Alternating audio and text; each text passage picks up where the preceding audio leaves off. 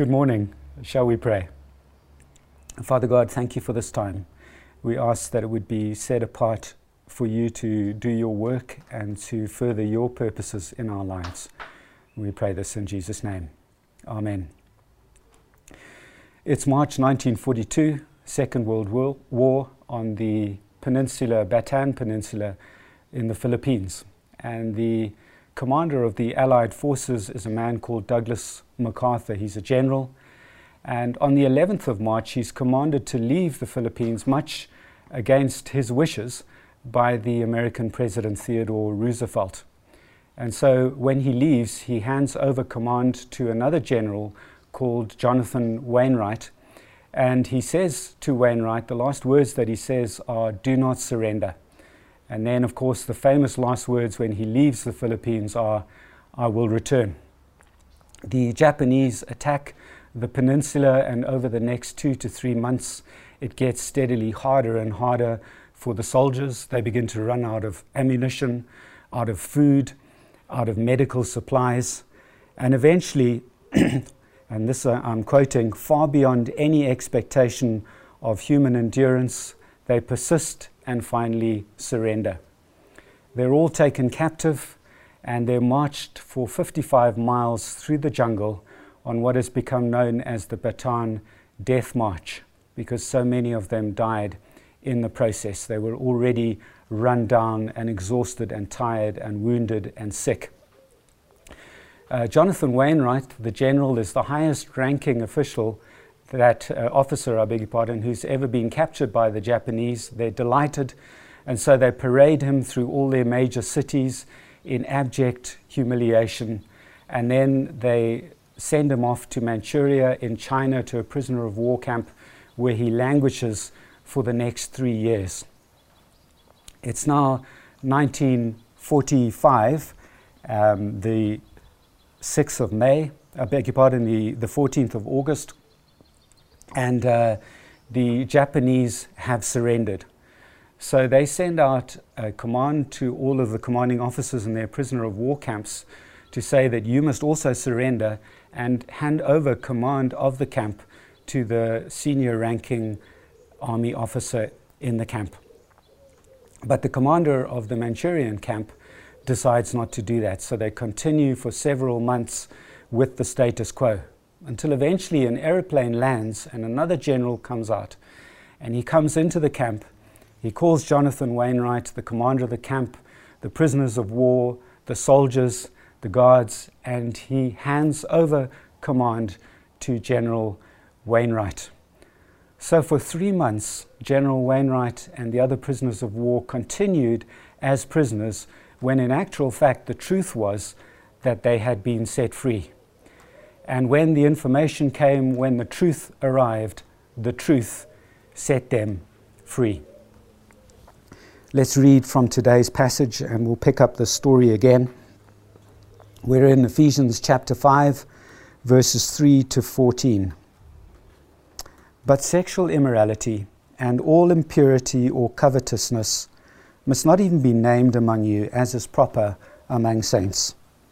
Let there be no filthiness, nor foolish talk, nor crude joking, which are out of place, but instead let there be thanksgiving.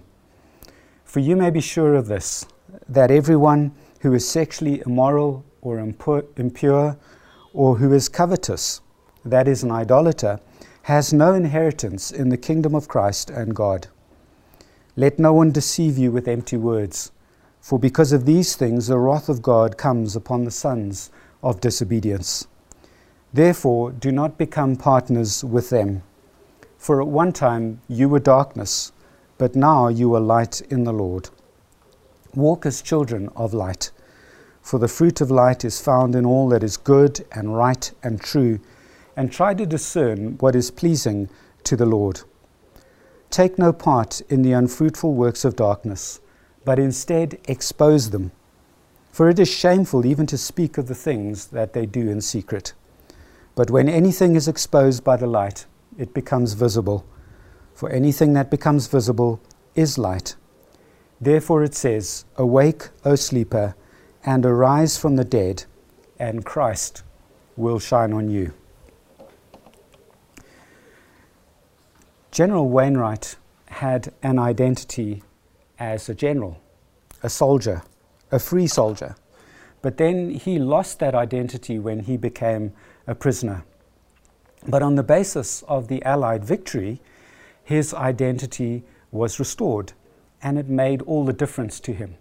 And that's because identity is hugely important. Craig touched on this last week when he talked about the importance of identity for mission, for the Christian mission. Gideon had a mission, but he couldn't see that he was a mighty warrior. And so the first thing that God said to him was, Greetings, mighty warrior. And of course, Gideon at the time was busy skulking in a wine press, trying to hide away from his enemies. What we're going to learn today is that identity is not only important for mission, but it's also important for our lifestyle. It has implications for the way we live.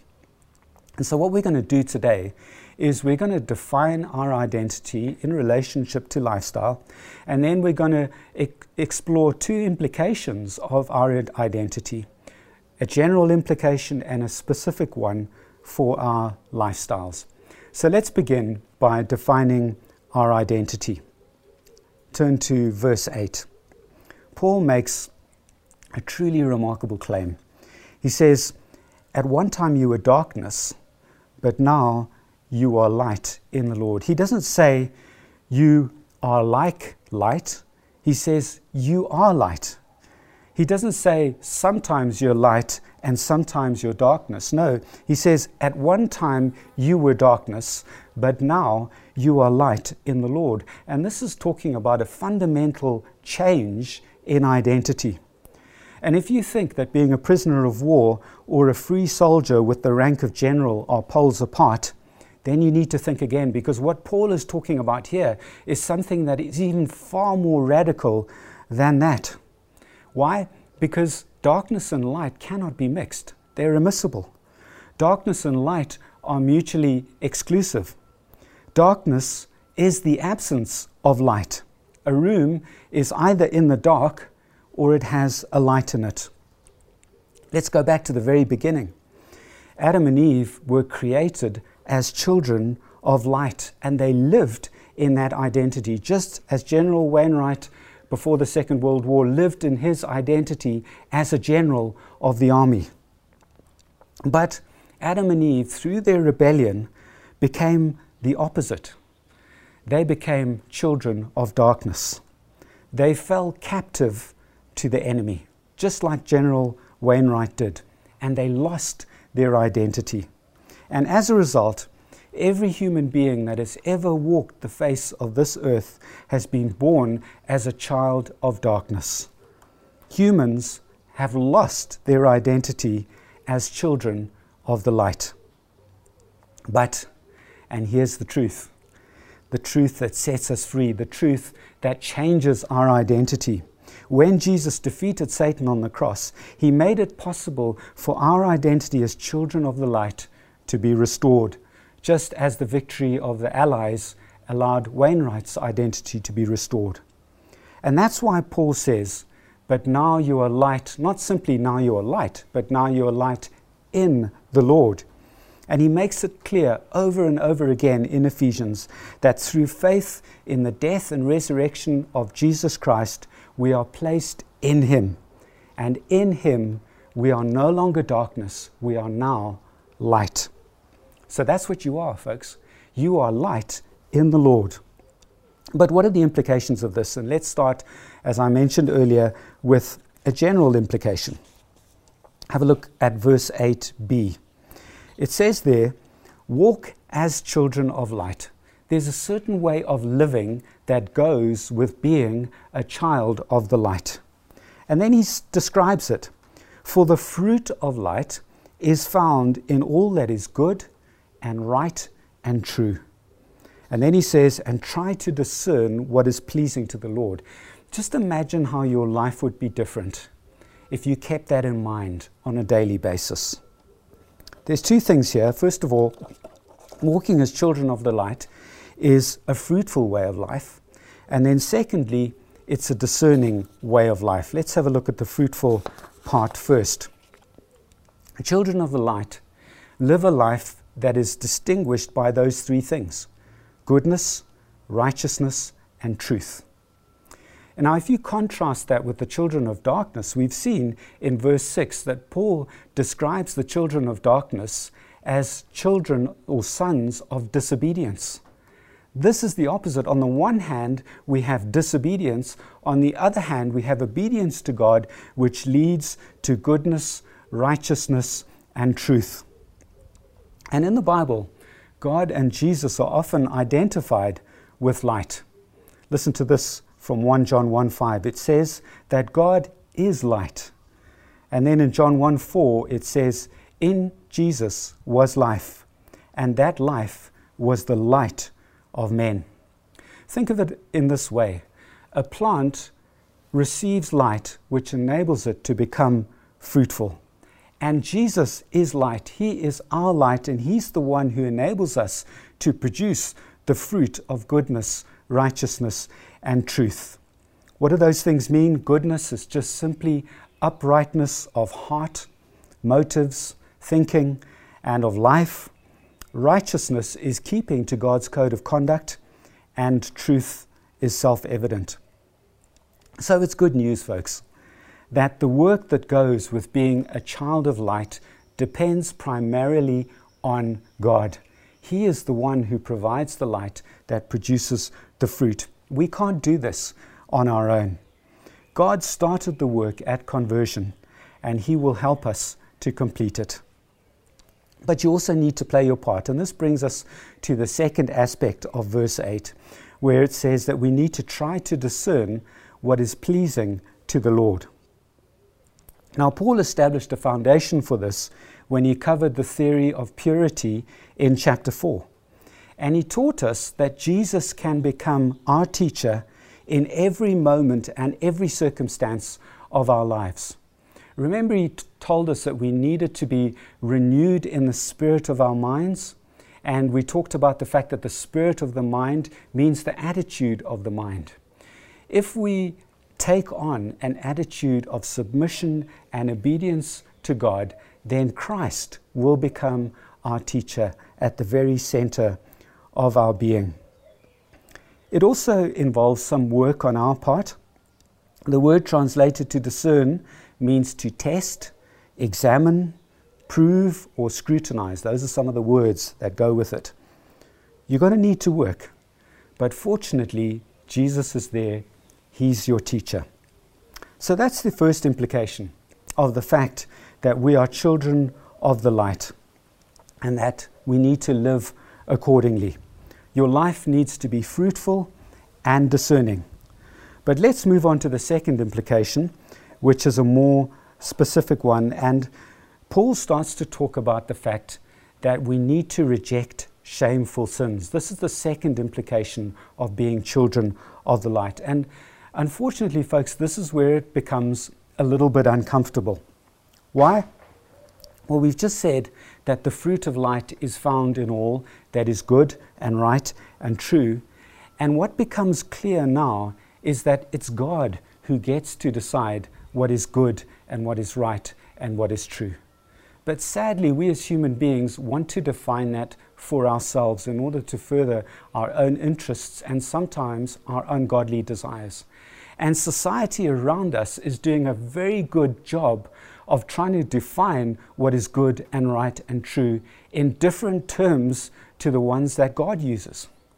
And it's, it's uncomfortable. I was chatting to a friend of mine who's a pastor, he was talking to a, a couple who had kids, um, adult children in their 20s, talking about how the children had moved in with their respective girlfriends or boyfriends, that they were sleeping together. And my, my pastor friend said, Oh, I'm really sorry to hear that. And they said, Oh, no, but it, it, it's okay. Because, you know, they're in committed, loving relationships, and um, we think that they're probably planning to get engaged and to get married.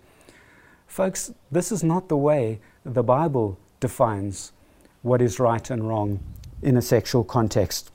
So let's have a look at verses 3 to 6, because this lists in God's terms what is forbidden, because it belongs to darkness and not to light. Verse 3 But sexual immorality and all impurity, there's a bit of a distinction there, or covetousness, which is sort of like greed, must not be named among you as is proper among saints. And when we look at that word saints, it's, it's a translation from what is literally holy ones, ones who are set apart for a special purpose, set apart as holy for God.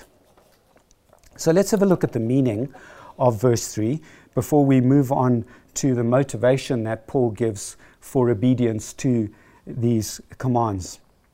The word translated sexual immorality is used in the New Testament, the same word, for sexual sin of any kind. And although we don't have time to cover the references here, the Bible forbids, obviously, adultery, being unfaithful to your spouse. It forbids fornication, which is sex outside of marriage. Even when you're engaged, before you've made that final commitment before God and before the community and one another, it forbids it. It forbids homosexuality. And I mention these things because they are beginning to gain acceptance in Christian circles. Christians are practicing these things which don't go with being children of the light, and in some way they have been deceived by society around them into thinking that it's okay.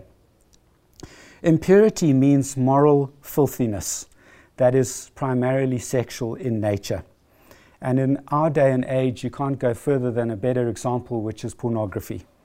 Looking on nakedness for the purpose of pleasure, having lustful thoughts, and seeking anything for sexual arousal. But what does Paul mean when he says that these things shouldn't even be named among you? He means it should be impossible to identify or find these things among you. It should be impossible to identify these sins amongst our body at harvest.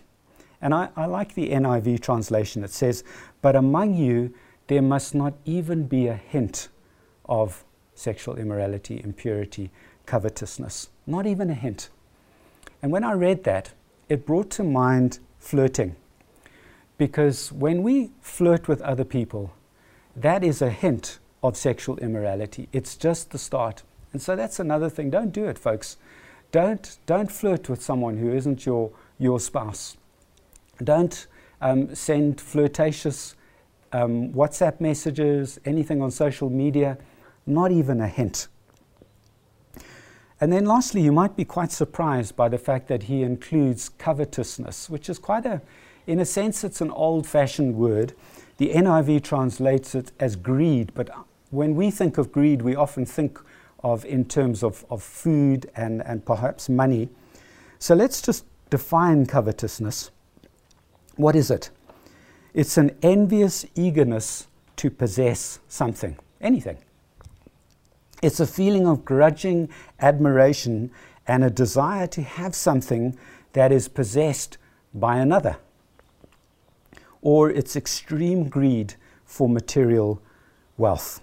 And so we can covet money, we can covet pleasure, we can covet power, we can covet popularity, we can covet success or sex. And the Jewish people, I think, were onto something very useful to us today. They had a concept that idolatry was at the root of all sin, putting anything else in the place of God. And that greed sort of like encompassed all sins.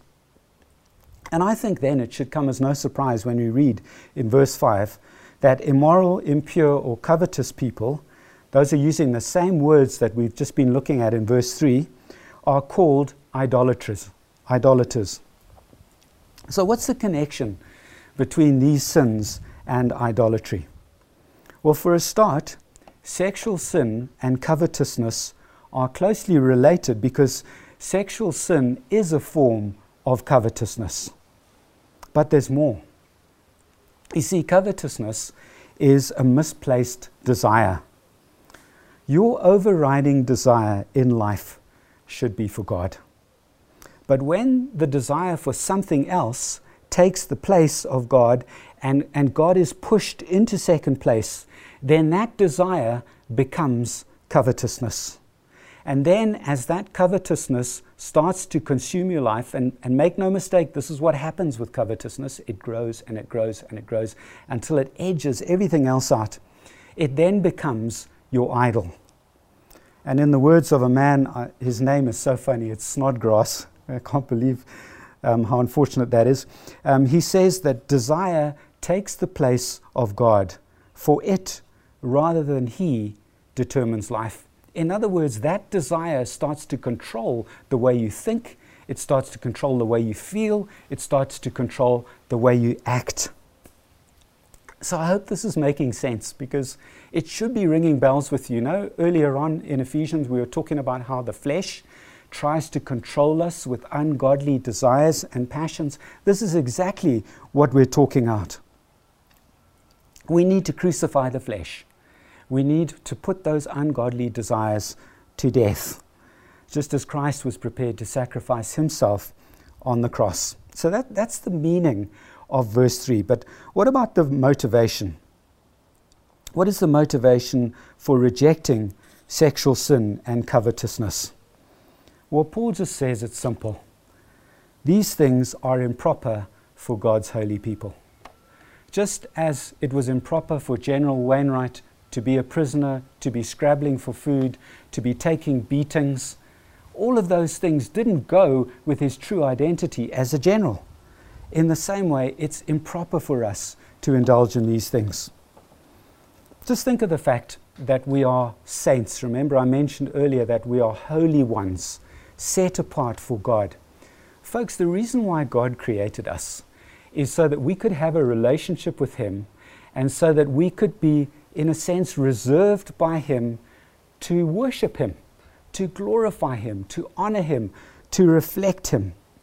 But when these other things become our idols, it means that we're no longer worshiping God.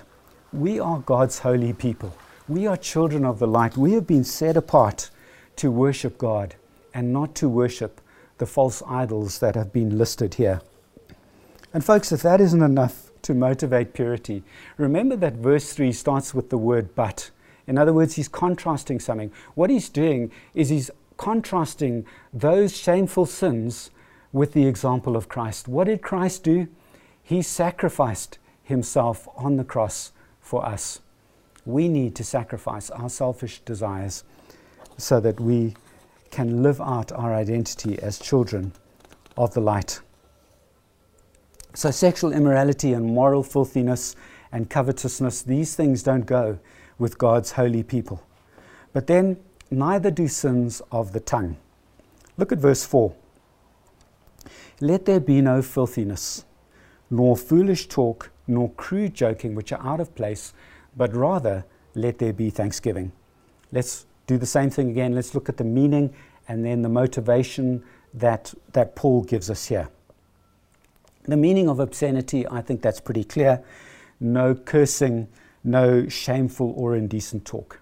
And I just have to say uh, to young people, it's tempting. I found it very tempting as a teenager to use obscenities, to use bad language as a way of fitting in, of a way of trying to prove myself as a teenager.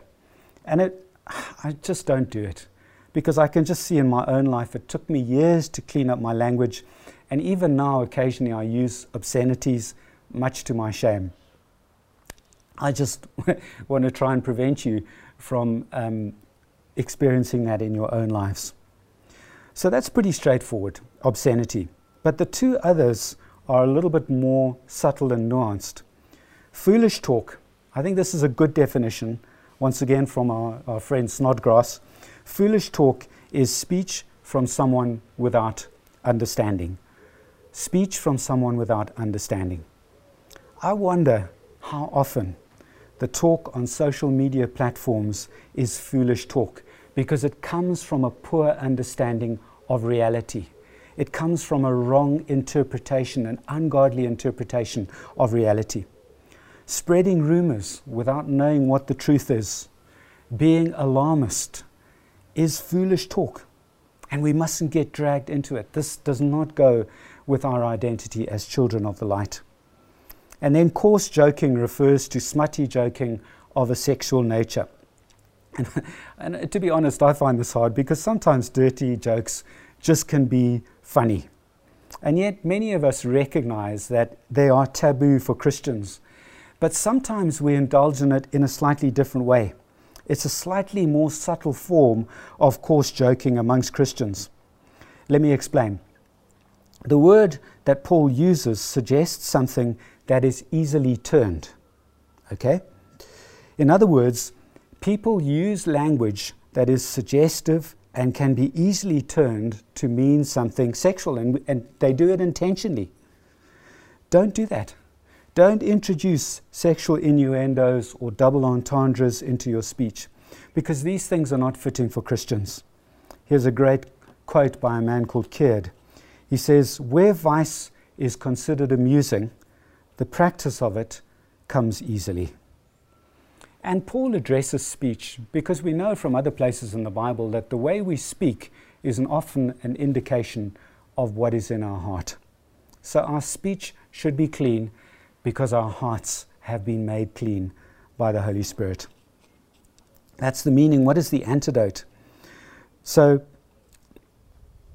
I wonder if you've ever considered thanksgiving as a viable antidote to sexual immorality or covetousness, because this is what Paul does. He said, instead, let there be thanksgiving.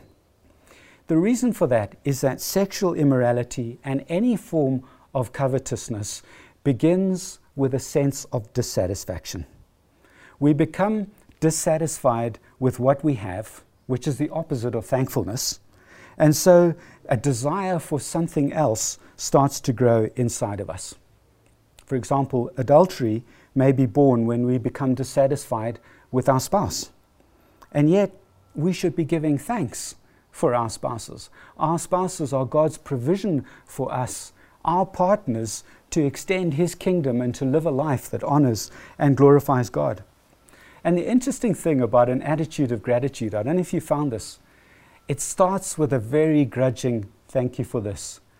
And then something stirs inside of you, and then it's a thank you for that. And before you know it, it's like a wildfire has been set alight in your heart of gratitude and thanksgiving because thanksgiving feeds on itself. And it's very hard to be covetous when you're being thankful. What it does, Thanksgiving, is it focuses your attention on God, who is the source of your satisfaction, rather than some sort of unbridled desire which is never, ever going to satisfy you. So, there's to be no hint of sexual sin or covetousness at harvest. Why? Because we've been set apart to worship God and not to be dominated by idols and the flesh. And then, secondly, we need to cut out verbal sins. They don't go with Christianity, but replace that sort of talk with thanksgiving. Now, having commanded the Ephesians and given them some positive reasons to obey, Paul is so convinced about this that he also gives them some dire warnings. And we're going to close with these. They're in verses 5 to 6. He says, for you may be sure of this that everyone who is sexually immoral or impure or who is covetous, that is, an idolater, has no inheritance in the kingdom of Christ and God. Let no one deceive you with empty words, for because of these things the wrath of God comes upon the sons of disobedience.